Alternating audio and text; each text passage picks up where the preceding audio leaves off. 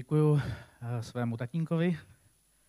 A ano, já jsem jeden z mála, že z mála, který zažil ten 89 ještě, moc si to teda nepamatuju, ale je to vlastně strašně zvláštní, jakoby takhle o tom slyšet a hrozně mě to vlastně těší.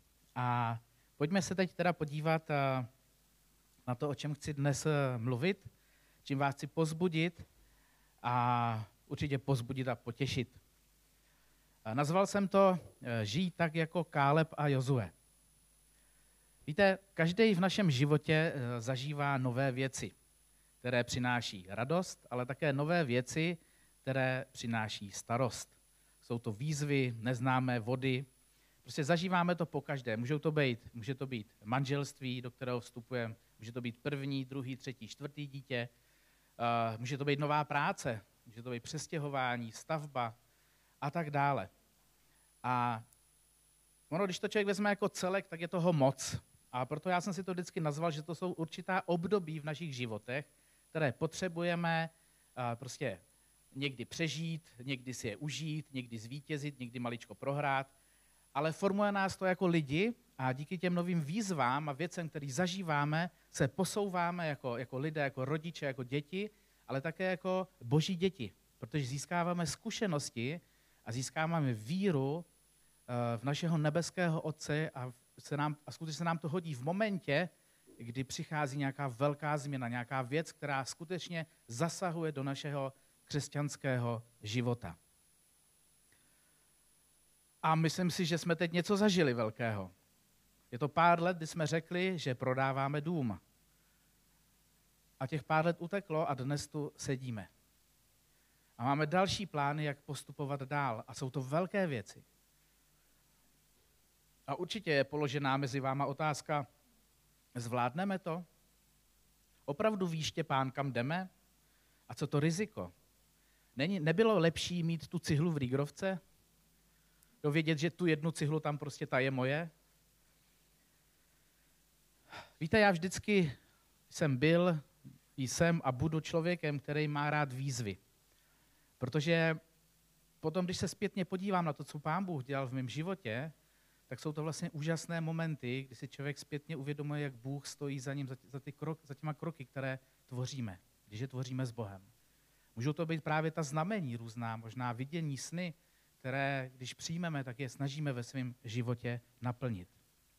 Ano, mám také obavy. Mám emoce, takže mám obavy. A přemýšlím nad tím, modlím se za to. A proto se chci dnes podívat na Káleba a Jozueho a na jejich část příběhu, kdy Izrael putoval směrem eh, do své zaslíbené země, které, kterou jim připravil hospodin. Víme, že tyto dva byli posláni jako svědové a plus dalších deset s nimi do zaslíbené země, aby zjistili, kdo tam žije a jak to tam vlastně vypadá, jak to tam vlastně je. A ten příběh se popisuje ve čtvrté Mojžíšově 13. kapitole. Když přišli do údolí Eškólu, uřízli tam ratolest s jedním vinným hroznem. Dva ho museli nést na sochoru. To musela být nádhera, že jo? A několik granátových jablek a fíků. To místo se nazývá údolí Eškólu právě kvůli hroznu, který tam synové uh, Izraele uřízli. Po 40 dnech se vrátili z průzkumu země. Šli, až přišli k Mojžíšovi a Áronovi a celé pospolitosti synu Izraele do Kádeše v Páranské pustině. Přinesli zprávu jim a celé pospolitosti a ukázali jim ovoce té země. Vyprávěli mu, přišli jsme do země, do níž si nás poslal, ano, oplývá mlékem a medem a toto je její ovoce. Tady vlastně ten příběh měl skončit, všichni byli nadšení, vrhnout se prostě na tu zaslíbenou zemi a bylo by. Že? Tady, to, tady to prostě mělo, měli rozdat ty hrozny, každou do rodiny, že jo, prostě pecka. Jenže to pokračuje dál. Nicméně lid, který sídlí v zemi, je silný a města jsou opevněná a velmi velká. A také jsme tam viděli potomky Anákovi. A najednou bylo zase to. Už to nebyla jenom ta zaslíbená země, kterou, na kterou oni potují, kterou jim pán Bůh připravil, najednou tam byly překážky. Ten, samozřejmě ten příběh pokračuje dál. Káleb říká Mojžíšovi, vzhůru pojďme, obsadíme tu zemi a jistě se jí zmocníme. Ale muži, kteří šli spolu s ním, tvrdili, nemůžeme vytáhnout proti tomu lidu, vždyť je silnější než my. Pomluvami zhaněli Izraelcům zemi, všechen lid. Jsou muži obrovité postavy a zdálo se nám, že jsme nepatrní jako kobylky. Uviděli, přinesli krásné ovoce, ale přinesli i s tím nejistotu. Byli tam nepřátelé a hrozila se šuškanda. Ona to moc šuškanda nebyla, oni to jeli veřejně, takže reptální spoura na 100%. Po tolika letech a zázracích od hospodina, po tolika úžasných věcech, který Bůh přinášel každodenně do toho izraelského národa. A oni přesto, přesto se vlastně zase postavili proti hospodinu. Teď se to rozjelo, ten národ reptal, chtěli si zvolit nového vůdce zase, jak, jak jinak, že vždycky to, ten Izrael, Izraelci na to nějak trpěli úplně. A ten příběh pokračuje dál. Jozue syn Nunův a Káleb syn Jefunův z těch, kteří proskoumali zemi, roztrhli svá roucha a říkali celé pospolestosti synu Izraele, země, kterou jsme prošli, abychom ji proskoumali, je převelice dobrá země. Jestliže v nás hospodin najde zalíbení, přivede nás do té země a dá nám jí zemi, která oplévá, oplývá mlékem a medem. Jenom se nebouřete proti hospodinu. A lidu té země se nebojte.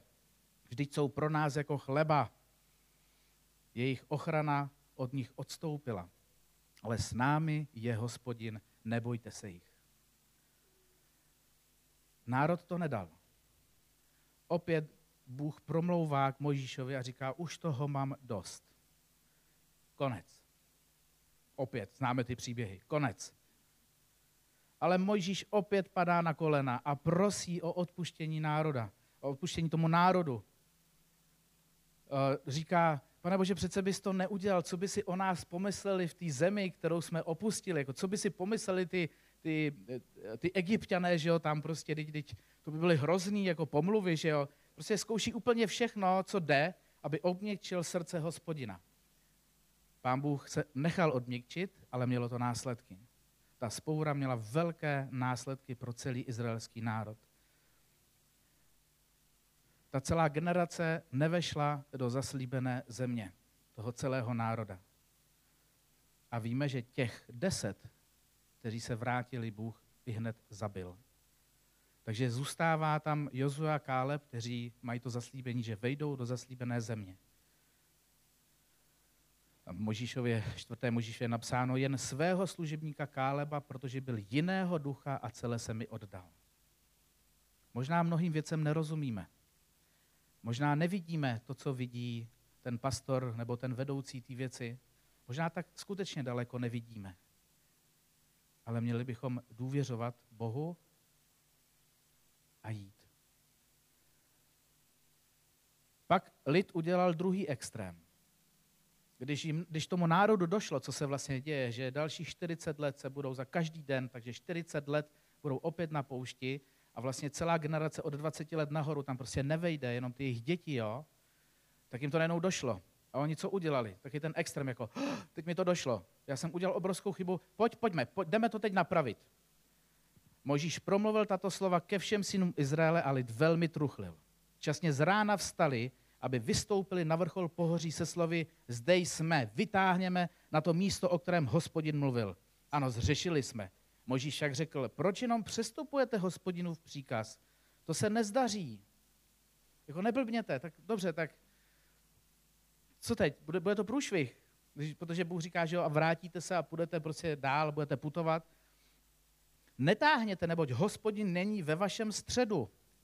Ať nejste poraženi od svých nepřátel, vždyť jsou tam před vámi Amalékovci a Kanánci a padnete mečem, protože jste se od hospodina odvrátili. Hospodin s vámi nebude. Oni si však troufali, vystoupili na vrchol pohoří, ale truhla hospodinovi smlouvy ani Možíš se ne, nepohli ze středu tábora. Tu sestoupili Amalékovci a Kanánci, kteří v tom pohoří bydleli a pobíjeli je a rozháněli je až po Chormu. To je vlastně strašný příběh, velice bolestivý. Uvědomme si, že oni byli kousíček před tím cílem. Kousíček. A ta nedůvěra prostě způsobila, ta revolta jejich, že prostě dalších 40 let ale hlavně ty lidi to prostě neuviděli. Oni tam prostě pomřeli na té poušti. Všimněme si dvou postojů, které fungují v tomto příběhu. Za prvé ten postoj pochybování. Jo, 10 z 12 zvědů přišlo zpět a říkalo, nemůžeme vytáhnout. 10 z 12. Prostě to nejde. Sice jsme tady přinesli fantastický ovoce, je to bomba, co, se met a mléko, je to skvělý, ale nejde to. Přece je tam pár nějakých typů, kterýma, s kterými bude těžké prostě bojovat. Víte, většina nemusí mít nutně pravdu. Když ti Bůh něco slíbí, když ti Bůh vloží něco do srdce, je to tvoje, dokonce i když jsi v menšině. Bůh to dává do tvého srdce. Zpráva většiny vyděsila boží lid. Dostali se do stavu duchovní ztráty paměti. Zapomněli na mnoho let jeho nadpřirozeného zaopatřování. A oni ho zažili stoprocentně, byl prostě obrovský. To je to na tom nádherné, co se tam skutečně dělo v tom jejich putování. Neustále zažívali boží přítomnost. Ano, víme, že se Bůh často hněval, mnoho jich pomřelo prostě, ale vždycky dostali tu další šanci se posunout prostě dál. Namluvili si a uvěřili tomu, že Egypt byla vlastně země mléka a medu, protože je tam napsáno ve čtvrté Možíšově, což je to, což je to málo, že jsi nás vyvedl ze země oplývající mlékem a medem, aby z nás umořil na poušti. Neuvěřitelné. Protože neuvěřitelné, jak ten izraelský národ zareagoval. Teď Egypt byla země slámy a otroctví, ne mléka a medu. To s tím nemělo vůbec nic společného. Oni tam trpěli. V čem byl jejich problém?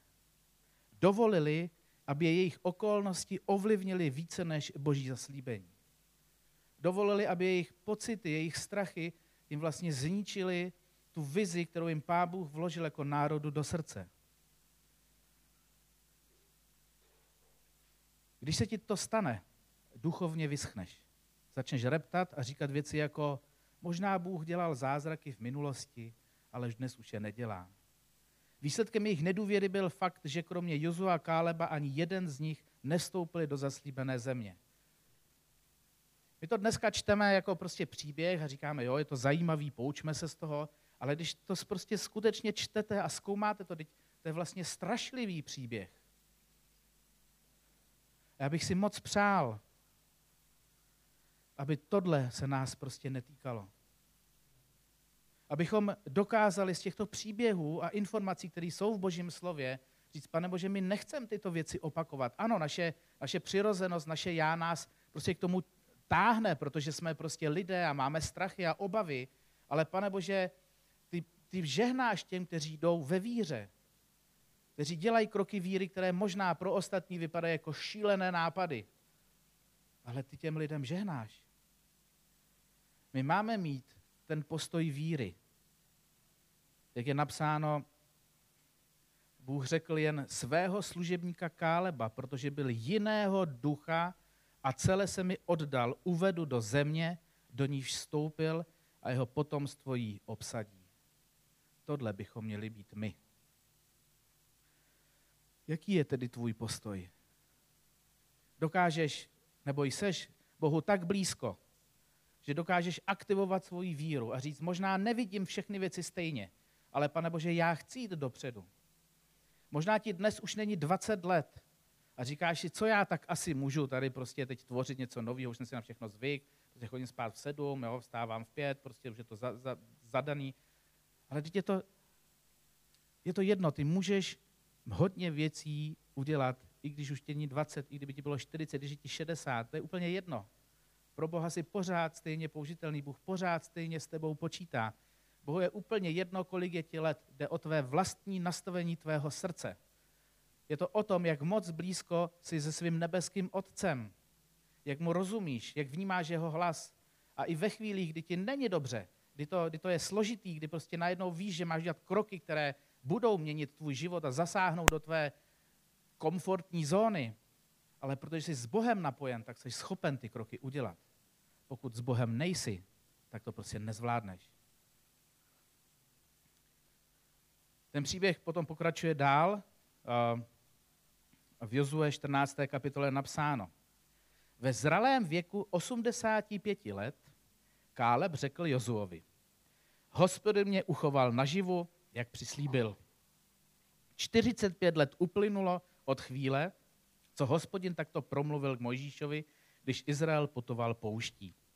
A hle, je mi 85 let a ještě dnes jsem právě tak silný jako tenkrát. Skvělý, že? To je bomba úplně. To je prostě pecka. Nevím, co bych měl teď začít dělat, abych v 85 cítil stejně jako teď, ale zvládnem to. To je nádherný. Ještě jednou, ale ještě dnes jsem právě tak silný jako tenkrát, když mě Mojžíš vyslal. Moje síla je dnes stejná, jako byla tehdy, abych bojoval a vycházel a vcházel. Nože dej mi to pohoří, o něž mluvil onoho dne hospodin. Jozue mu požehnal a přidělal Hebron a přidělil Hebron jako dědičný podíl Kálebovi. Proto patří Hebron až dodnes jako dědičný podíl Kálebovi, poněvadž se celé oddal hospodinu, Bohu Izraele. To je ale i pro tebe pozbuzení. Nenech se ubít okolnostma. Nenech se ubít tím, že je něco nového, něco zvláštního. Nenech si to prostě vzít, protože to požehnání můžeš zažívat v jakémkoliv věku, v jakémkoliv čase a v jakémkoliv období tvého života. Až ti bude 85 nebo je, tak se můžeš stejně cítit, jako ti bylo 40. Je to o tom, kde jsi s Bohem. Na Kálebově straně nebylo nic nedomyšleného nebo polovičatého. Jeho sen ho udržoval naživu. Každé ráno stal z postele a měl v úmyslu usilovat o jeho naplnění. Nenechal si to vzít. A buďme k sobě upřímní, být 40 let dalších na poušti nebylo zrovna něco sympatického, něco příjemného. To byla dlouhá doba. Když ti Bůh dá sen velký jako hora, bude tě udržovat v chodu, zatímco druzí kolem tebe budou, to budou vzdávat. Nenech si to vzít, ale dávej si pozor na to, komu nasloucháš.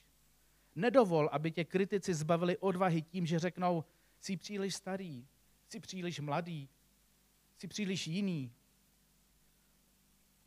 Bible říká, že stejně jako palma může přinášet nejlepší úrodu ovoce ve svých posledních letech, to je v Žalmu 92. Když slunce zapadne, vyjdou hvězdy, takže můžeš nejvíc zářit v závěrečných kapitolách svého života. Věk pro Boha nehraje roli. Vůbec. Je to jenom o tvém nastavení ve tvém srdci, ve tvé hlavě. O tom, jak moc blízko jsi s nebeským Otcem. A jedna sestra má takový příběh, řeknu vám ho. Ona říkala, můj prastrýc žil do jednoho sta šesti let. Vidíte, z 85 do, 101, do 106 let ještě taky dlouhá doba. Byl zdravý a čilý a bavilo ho dopravovat své méně tělesné schopné staré přátelé po městě. V den jeho stých narozenin měl být jeho řidičský průkaz obnoven. Když šel na příslušný úřad, skeptický úředník řekl, vám je 100 let, na co potřebujete řidičský průkaz? A říká, a můj strýc tehdy odpověděl a byl vcela v rozpacích. Říká, no někdo musí přece vozit ty staré lidi. Měl nepřetržitě řidičský průkaz na dalších pět let. Dělej to Kálebovým způsobem. Žij až do okamžiku smrti. Žij naplno. A výzvy, které Pán Bůh klade do tvého života, vnímej jako možnosti se posunout dál a být lepším křesťanem, být lepším manželem, být lepším otcem, být prostě Bohu blíž. Ale pozor, co je také důležité, neodrazuj. Té čtvrté Možíšově je napsáno, rozšířili špatnou zprávu. Odrazování z vědu způsobilo, že Izraelci začali pochybovat o božím zaslíbení. Zřekli se svého snu a zemřeli na poušti. Právě tou ironií je, že byli jen několik dnů cesty od té zaslíbené země. Byli prostě těsně před tím, co mohli mít. Jak tomu došlo? Po 40 dnech strávených Kanánu, zemi tak úrodné, znova ten hrozen byl obrovský, museli ho nést dva lidé, se 10 z 12 zvědů vrátilo ze slovy nemůžeme, nejde to, nemůžeme proti tomu lidu vytáhnout, jsou prostě silnější než my. Chtěl bys vědět, co si Bůh myslí o lidech, kteří šíří takováhle zastrašování? Muži, kteří, které Možíš poslal proskoumat zemi a kteří po návratu podněcovali celou pospolitost k reptání proti němu tím, že poháněli tuto zemi pomluvami. Ti muži, které, kteří poháněli zemi zlými pomluvami, zemřeli zasažení hospodinem. To nebylo, tam, oni neměli tu šanci, kterou pán Bůh po smlouvání s Mojžíšem a prozbama prostě dal národu. Oni prostě zemřeli. A zůstali naživu pouze jenom Jozue a Káleb. A co ty? Když vidíš jiné lidi, jak čelí negativním okolnostem, dáváš najevo pochyby o jejich schopnosti uspět? Nebo dokážeš naslouchat plánům druhý bez deprimujících poznámek? Jak nám tohle jde dobře? I když se třeba nedokážeš stotožnit ze sny druhého, buď aspoň ochoten stát s ním ve víře, že se v jeho plánech a úsilí naplní dokonalá boží vůle. Pomysli na všechny lidi, kteří tě během tvé, tvého, životního, tvého života prostě pozbuzovali. Ve světě plném negativity a špatných zpráv občas každý potřebuje trochu pozbuzení. Potřebujeme pozbudit. Snaž se tedy lidem v okruhu svého vlivu vědomě říkat upřímná slova ujištění, podpory a inspirace. A když narazíš na někoho, kdo tě odrazuje, nenech se jim vykolejit. Připomínej sobě i takovým lidem, že Bůh může učinit nade všechno víc, než zač prosíme. A co si dovedeme představit. Protože On opravdu může. Bůh opravdu může udělat prostě z těch věcí, kterými, kterými se bojíme, prostě obrovské věci v našich životech, to úžasnou zkušenost, kterou můžeme mít a kterou můžeme předávat dalším generacím, našim dětem, proto, aby jsme se posunuli. Je to tvoje, pokud jsi ochotný za to bojovat. Já jsem ochotný bojovat za to, aby tento zbor měl liv na, ty, na toto město. Já jsem ochotný bojovat za to, aby každý z vás měl vliv ve své rodině, ve své práci, ve své škole, aby o čem mluvil můj taťka, prostě, aby ta boží moc, ta boží sláva prostě zářila. Ale je to o tobě. To není jenom o mně, to je o tobě. O tom, zda se rozhodneš znova na 100% spolupracovat se svým nebeským Otcem. Jozue říká v prvním, první Jozue 1.11, první kapitol 11. verš, pardon, půjdete obsadit zemi, kterou vám hospodin dává. Bůh řekl Jozovi, přejdete tento Jordán a půjdete obsadit zemi. Půjdete ji prostě obsadit. Váš Bůh to dává do vašeho vlastnictví. Pán Bůh ti dává do tvého vlastnictví tvoji rodinu, tvoji práci, tvoje město, běž ho obsadit. Pokud jde o Boha, zaslíbená země vždycky patřila jeho lidu. Když ale Izraelcům přikázal, by obsadili, znamenalo to, že budou muset bojovat. Žilo tam 31 králů, válečníků a každý měl vlastní kmenovou armádu. Izraelci měli dobít sedm hrazených měst a přemoci obry. To nebylo jednoduché, to byla obrovská výzva v jejich životech. A celý národ si velice dobře uvědomoval, že to také znamená, že mnozí z nich zemřou. Je to válka. To, co oni dělali, nebylo jednoduché. Věří, že, že ti Bůh dal nadání, zdroje i sílu k naplnění tvého poslání? Pokud ne, tak za to začni bojovat, protože Pán Bůh ti to dává, ale ty si jenom na to trošku zapomněl. Jsi ochotný za to poslání, za tu výzvu, kterou máš ve svém životě bojovat?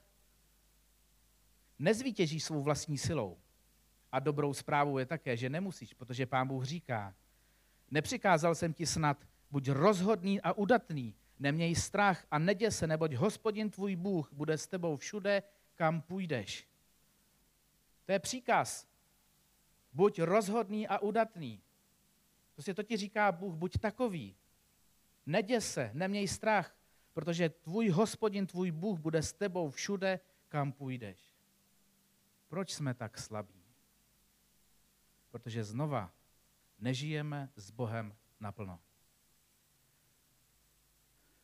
A tě Bůh požádá ve tvém životě o cokoliv. dá ti schopnost to uskutečnit. Ty se ale musíš snažit tuto schopnost rozvíjet. Někdy na tvou modlitbu odpoví okamžitě a dá ti, odžádáš. Jindy nechá na tobě, aby zbřemeno jeho zaslíbení nesl sám. A to vyžaduje oddanost, trpělivost a vytrvalost. Napadlo tě někdy, že možná čekáš, až ti Bůh něco dá a přitom on čeká, až si proto sám přijdeš? Pán Bůh nereaguje na naše přání, reaguje na víru v akci. Slovo pro tebe tedy dnes zní, je to tvoje, pokud jsi ochotný za to bojovat. Tvá rodina je tvoje, tvá práce je tvoje. Tvé sousedé jsou tvoji, tvé město je tvoje, ale jsi ochotný za to bojovat, možná vlítnout do věcí, které jsou pro tebe úplně nový. Kde je potřeba, aby tvá víra byla aktivována. Jsi tedy ochotný bojovat za změnu? Pro sebe, pro rodinu, město. Jsi ochotný se cítit dokonce nepříjemně? Dneska všichni chceme se cítit jenom dobře, ale to to není. Jsi ochoten bojovat za svoji církev? A začít se koukat dál, než jenom, co bude příští měsíc? Pojď to dneska ve svém životě změnit. Pojď dneska bojovat za to, co vložil Pán Bůh do tvého srdce. A je mu úplně jedno, jestli tě 20, 40, 60, 90, je to jedno. Protože Pán Bůh chce využít tebe tady a teď. A já si přeju, aby toto církev dnes zažila proměnu, aby dnešek byl něčím, kdy zase startujeme něco nového, kdy řekneme, pane Bože, my tady jsme, my chceme mít vliv na naše město, my chceme, aby, eh, teď to řeknu na rovinu, aby za rok nám byl tenhle sál malý. Já to teda nechci předělávat znova, ale prostě Chápete to? My to prostě chceme, ale my za to musíme bojovat. My musíme vykročit. My musíme možná vzít nepříjemné věci a začít s nima pracovat. Ale pozor, máme víru. Máme možnost mít velkou víru, protože každý z vás máte obrovské zkušenosti s vaším nebeským Otcem. Možná jste na to maličko zapomněli, tak je pojďte najít. A pojďme vykročit. Protože my máme vliv. Máme něco, co nám Pán Bůh dal, čím můžeme sloužit lidem kolem nás. Pane Bože, já ti chci poděkovat z celého srdce za tvé slovo. Děkuji ti za to, že v Bibli máme mnoho příkladů o tom, jak, jak jít za tebou, jak tě následovat, ale také mnoho varování, pokud to neděláme. Já tě prosím, aby příběh Izraelců byl pro nás pozbuzením, možná i varováním, abychom si uvědomili, že ty jsi nám dal naší zaslíbenou zemi, ale my se akorát nesmíme bát do ní vkročit. Dej nám víru, dej nám odvahu, abychom mohli směle vykročit a bojovat za to, co si nám vložil do našich srdcí. Možná jsme před 20 lety něco prožili a zapomněli na to. Pane Bože, odpust nám naší nevěru, naší nevíru a dej nám sílu znova se chytit těchto věcí a vykročit vpřed. Amen.